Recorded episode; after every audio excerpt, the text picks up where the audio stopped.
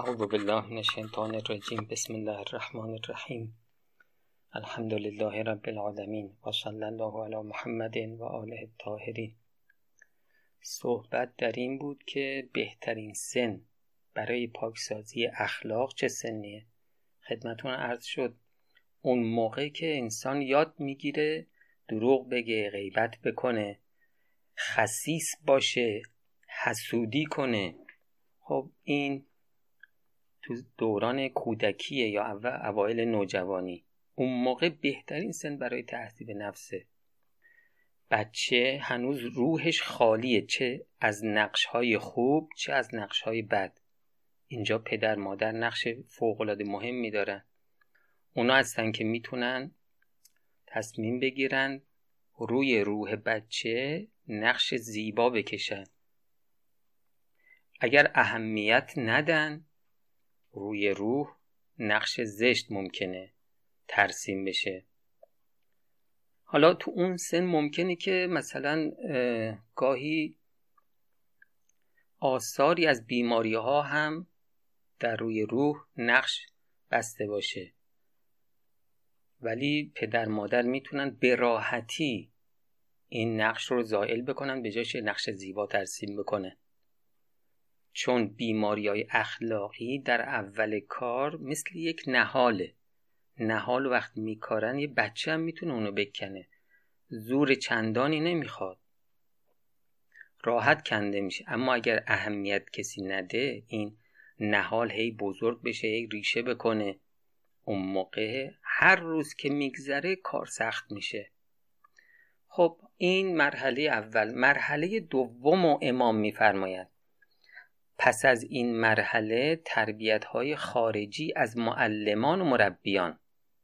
تربیت‌های خارجی یعنی خارج از منزل، غیر پدر و مادر، از معلمان و مربیان غیر پدر و مادر است که آن را نیز در اول امر پدر کفیل است. یعنی پدر موظفه چیکار کنه؟ این بچه رو بسپاره دست یک معلمی که ثابت شده باشه برای پدر که این معلم سالمیه. میفرماید که آن را نیز در اول امر پدر کفیل است و صحت و فساد در این مرحله به ذمه پدر است. یعنی اگر خدایی نکرده مربی، معلم آدم فاسدی باشه، بچه فاسد بشه، این گردن پدره. و البته انتخاب معلم متدین، خوش عقیده، خوش اخلاق و مدرسه و معلم خانه مناسب دینی اخلاقی مهذب. دقت کردی؟ هم معلم سالم باشه، هم اون محیطی که اونجا معلم میخواد درس بده، هر دوتا باید سالم باشه. در تربیت ابتدایی طفل دخالت تمام دارد. چه بسا باشد که نقشه سعادت و شقاوت طفل در این مرحله ریخته شود و تزریقات معلمین، اون چیزایی که معلم القا میکنه به بچه، یا شفای امراض باشد یا سم قاتل. بله معلم خیلی تأثیر داره. خدایی نکرده یه حرف بیجا بزنه این بچه روی روحش شکل میگیره، راحت این حرف فاسد رو میگیره. و از این مرحله که گذشت، اینو دقت داشته باشید، مثلا بچه رو میخواد بذاره کلاس زبان، خیلی خوب، خیلی خوبه، اما این دقت کنید که کلاس زبان معلمش باید سالم باشه، که محیط مدرسه باید محیط سالمی باشه. شما میخواید بچه رو بذارید مثلا کجا؟ باشگاه ورزشی، خیلی خوب، اینم خیلی خوبه، اما باید دقت داشته باشید که اون محیط سالم باشه. مربی ورزشی اینم آدم سالمی باشه. خیاطی، گلدوزی، هر کلاسی که بچه رو میخوایم بذارین باید دقت بکنین که اینام امام میفرمان که به عهده پدره، پدر وظیفشه. باید ببینید محیط سالم باشه، معلم سالم باشه. و این رو هم بگم، این کلاس هایی که برای اخلاق هست، کلاس اخلاق، و تو سنین کودکی و نوجوانی ها. این جلسات اخلاقی که برای کودکان گذاشته میشه به نظر بنده از کلاس تجوید قرآن، قرائت قرآن، حفظ قرآن، حتی از کلاس های اصول اعتقادی این کلاس های اخلاقی خیلی مهمتره. خیلی به نظرم عالی میشه کسانی که بچه تو خونه دارن، بچهشون دیگه به سنی رسیده که میتونه تربیت علمی بشه، کلاس براش گذاشت. خیلی مناسبه که این پدر اصلا بگرده یه بچه طلبه که مثلا شناسنامه دار باشه، آدم پاکی باشه، شناخته شده باشه، بیماری اخلاقی نداشته باشه، با این آدم صحبت بکنه. حالا فرض بکن که ممکنه که این وسط یه پولی هم آدم بخواد بذاره، در هفته چند روز بیاد با این بچه کار بکنه، کارهای اخلاقی بهش القاء بکنه دروغ بده، بهش القاء بکنه که راستگویی چقدر خوبه، بهش القاء بکنه که خسیس بودن بد، انفاق خیلی خوبه، بخشنده بودن خیلی خوبه، بهش القاء بکنه که خطای دیگران رو باید بخشید، بهش القاء بکنه که غیبت بده، بهش القاء بکنه حسد بده. این به نظرم بهترین کاره تو سن کودکی یا اوایل نوجوانی. کلاس اگر عمومی بود، اگر نبود کلاس خصوصی فوق‌العاده تأثیر داره. خب مرحله بعد، و از این مرحله که گذشت کم کم رشد، حد رشد و بلوغ پیش می آید و استقلال فکر و نظر و ایام جوانی می رسد و انسان در این مرحله خود کفیل سعادت خود و ضامن شقاوت و بدبختی خود است. آدم دیگه به یه سنی میرسه دیگه چیکار میکنه؟ یه مقدار نسبت به پدر مادرش استقلال پیدا میکنه. در مقابل پدرش میگه که چی؟ میگه که شما نظرت اینه اما نظر من اینه. این شاید تو سن دبیرستان مثلا اینطوری میشه، میگه نظر من، برای خودم نظر دارم. و هر قدم اینجا دیگه چیه؟ تو این سن خودش تصمیم میگیره راه سعادت رو بره یا راه شقاوت رو. و هر قدم که به ایام نونهالی و جوانی نزدیکتر است تحصیل سعادت آسانتر و سهلتر و استقرار آن بیشتر است. دقت کن شما خانم محترم، آقای محترم، اگر 20 ساله هستی بشین فکر کن الان میتونی خودت رو از بیماری ها نجات بدی. ببین اگر این 20 سال بشه 21 سال، سن 21 سالگی کارت خیلی سخت‌تر از سن 20 سالگیه. 22 ساله بشی کارت خیلی سخت‌تر از 21 سالگیه. تو هر سنی هستی کار ممکنه سخت باشه، اما اینو یادت باشه سال بعد کارت خیلی سخت‌تره. از همین الان که شما دارید اینو گوش میدید تصمیم بگیر که چیکار کنین، فوری بپردازی، با مشورت، با فکر خودت یه برنامه داشته باش، ببین بیماری ها چیه، بیماری اخلاقی چیه، این بیماری اخلاقی رو از ریشه درمان کنی. خدایی نکرده اگر دوست داری مطرح باشی، اگر دوست داری شهرت داشته باشی، خب اینا بیماری های مهلکیه دیگه. خدایی نکرده 70 سال عمر کنی بعد دم مرگ بهت بگن که تو تا الان مشرک بودی، موحد نبودی، همه اعمالت ریا بوده. ببین چقدر سخته دیگه، راه جبرانی هم نیست. اینجا هم مثل قبل که پدر گفتم کفیله، باید مربی انتخاب کنه برای بچهش، اینجا من خدمت شما عرض میکنم که بسیار مناسبه هر کسی یه مربی برای خودش داشته باشه، یه طلبه، یه امام جماعتی، یک شخصی که با بیماری‌های اخلاقی خودش کلاس اخلاق رفته باشه، خودش آدم پاک و سالمی باشه، بتونه گاهی باهاش تماس بگیره، بگه آقا من مشکلم اینه، راه درمانش چیه. مثلا میفرماید که تحصیل سعادت باز تو سن جوانی آسانتره، سهلتره. اگر آدم تو این دوره فضیلت اخلاقی کسب کنه این استقرارش، ماندگاریش عالیه. می‌فرماید که چون صفحه نفس از نقوش خالی‌تر و به سادگی نزدیکتر است تو سن جوانی و اگر تا این مرحله از عمر دارای اخلاق زشت یا عادت و عمل ناهنجاری باشد، چندان محکم و مستحکم نشده و به مقداری مراقبت و مواظبت میتوان آن را تصفیه و تزکیه کرد و ریشه اخلاق زشت را از بن کند. تو سن جوانی اینطوریه، شما بیماری داشته باشی، این بیماری دیگه اینقدر محکم نشده، یه مقدار تلاش بکنی این بیماری ها برطرف میشه و نمیدونی چه آثاری این تو دنیا داره. آدمی که از بیماری های اخلاقی پاک باشه چقدر این از دنیای خودش لذت میبره، حالا آخرت که هیچی.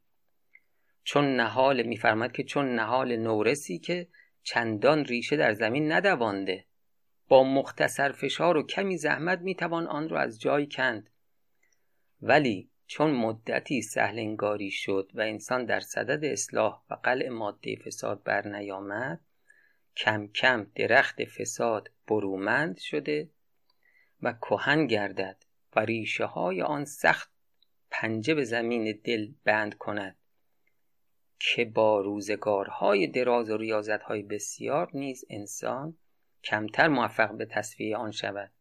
که برای آدمی که مثلا به سن 40 سالگی رسیده این میخواد حسد رو درمان کنه، شاید 20 سال طول بکشه، خیلی اون موقع سخته و شاید عمر مجال ندهد و روزگار مهلت ندهد که انسان اصلاح خود کند. اون موقع با بیماری اخلاقی بخواد وارد صحنه آخرت بشه، چه سختی هایی داره که ما اینا رو قبلا گفتیم. میفرماید که چون درخت کهنی که پنجه و ریشه خود را به زمین سخت و محکم بند نموده که با زحمت‌های بسیار و رنج‌های فراوان نتوان آن را از بیخ و بن کند. خب اینجا 2 بیت از سعدیشون میارن که در همین زمین است. درختی که اکنون گرفته است پای، یعنی نهال، درختی که اکنون گرفته است پای به نیروی شخصی برآید ز جای. یه نفر بیاد به راحتی این ساقه رو میگیره میکشه بیرون، خیلی راحت در میاد، اما ورش همچنان روزگاری هلی، یعنی اگر یه روزگاری بر این نهال بگذره به گردونش از بیخ برنگسلی، این به هیچ وجه دیگه از بیخ کنده نمیشه. چه بسا باشد که یک خلق زشتی چون بخل یعنی خسیس بودن یا حسد مثلا که در جوان نارس هست، این تازه جوان زده تو دل جوان، این با کمی مراقبت و زحمت بتوان اصلاح کرد، بلکه بیشتر، بلکه مبدل به اخلاق صالحه مقابله آنها کرد. یعنی مثلا ضد بخل چیه؟ سخاوته. این جوان بخیله، به راحتی میتونه بخلش رو درمان کنه و آدم سخاوتمندی بشه. آدم حسود یعنی کسی که خیرخواه دیگران نیست، حسدش رو درمان کنه خیرخواه دیگران بشه. میفرماید که چون مدتی غفلت شد و سهلنگاری شد، محتاج به ریاضت سخت و مجاهدات شدید طولانی باشد. نزار عزیز من سن بگذره، هیچ کاری تو سن جوانی مهمتر از خودسازی نیست، از آینده خبری نیست، دل به آینده نبند.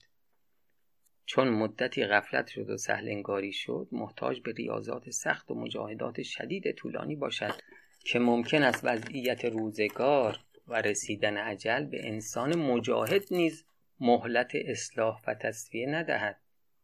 یعنی طرف مثلا سن 40 سالگی دیگه تصمیم گرفته خودسازی کنه، خب شما من 20 سال زحمت بکشی، چه بسا 10 سال بعدش این از دنیا بره و انباری از بیماری اخلاقی هنوز تو وجودش باشه و اینطوری منتقل شده باشه به جهان آخرت و با آن اخلاق ظلمانی و کدورت‌های معنوی که مبدأ و منشأ فشارها و ظلمت‌های قبر و برزخ و قیامت است. انسان منتقل به آن عالم شود. حتی یک بیماری انسان داشته باشه، بیماری اخلاقی، این باعث ظلمت قبر میشه، ظلمت برزخ میشه، ظلمت قیامت میشه. خدایی نکرده ممکنه تا قیامه، تا خدا خدایی میکنه، این هی افسوس بخوره که ای کاش تو دنیا ما درست عمل میکردیم. پس بر جوانها حتم و لازم است که تا فرصت جوانی و صفای باطنی و فطرت اصلی باقی و دست نخورده است، در صدد تصفیه و تزکیه برآیند و ریشه های اخلاق فاسده و اوصاف ظلمانیه را از قلوب خود برکنند، که با بودن یکی از اخلاق زشت ناهنجار سعادت انسان در خطر عظیم است. خب دوستان، اگر احیانا این جزوه رو دارن، این بخش رو خیلی خوبه آدم جداگانه توی یه برگ آچار بنویسه، جلوی چشمش باشه. من یه بار دیگه عبارت رو بخونم.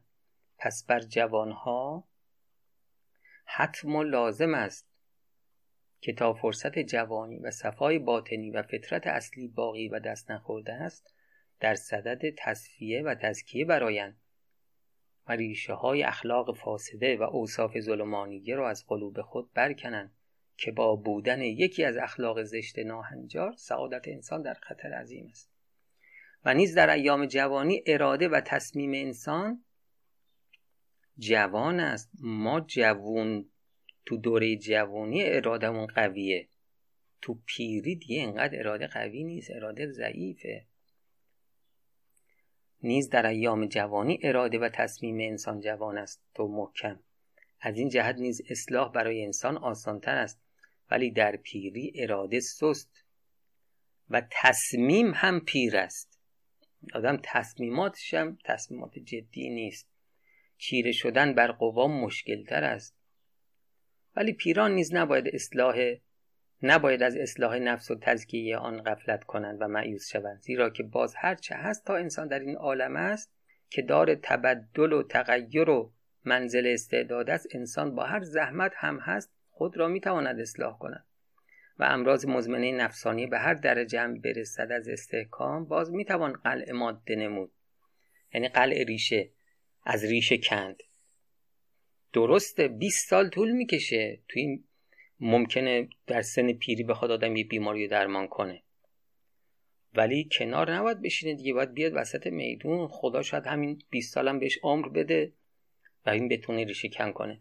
و هیچ مرضی از امراض نفسانی نیست الا آنکه آن را تا در این عالم است انسان میتواند اصلاح کند، گرچه در نفس ریشه کرده باشد و ملکه شده باشد و مستحکم گردیده باشد. خب این بیانات رو از کتاب شرح حدیث جنود عقل و جهل صفحه 153 خوندیم. انشالله جلسات بعد از آثار دیگه امام این نکته بسیار مهم رو براتون میخونیم که انسان تا جوونه خوب میتونه پاکسازی بکنه، هر چی سن بگذره کار سخت‌تر میشه. و السلام علیکم و رحمت الله و برکاته.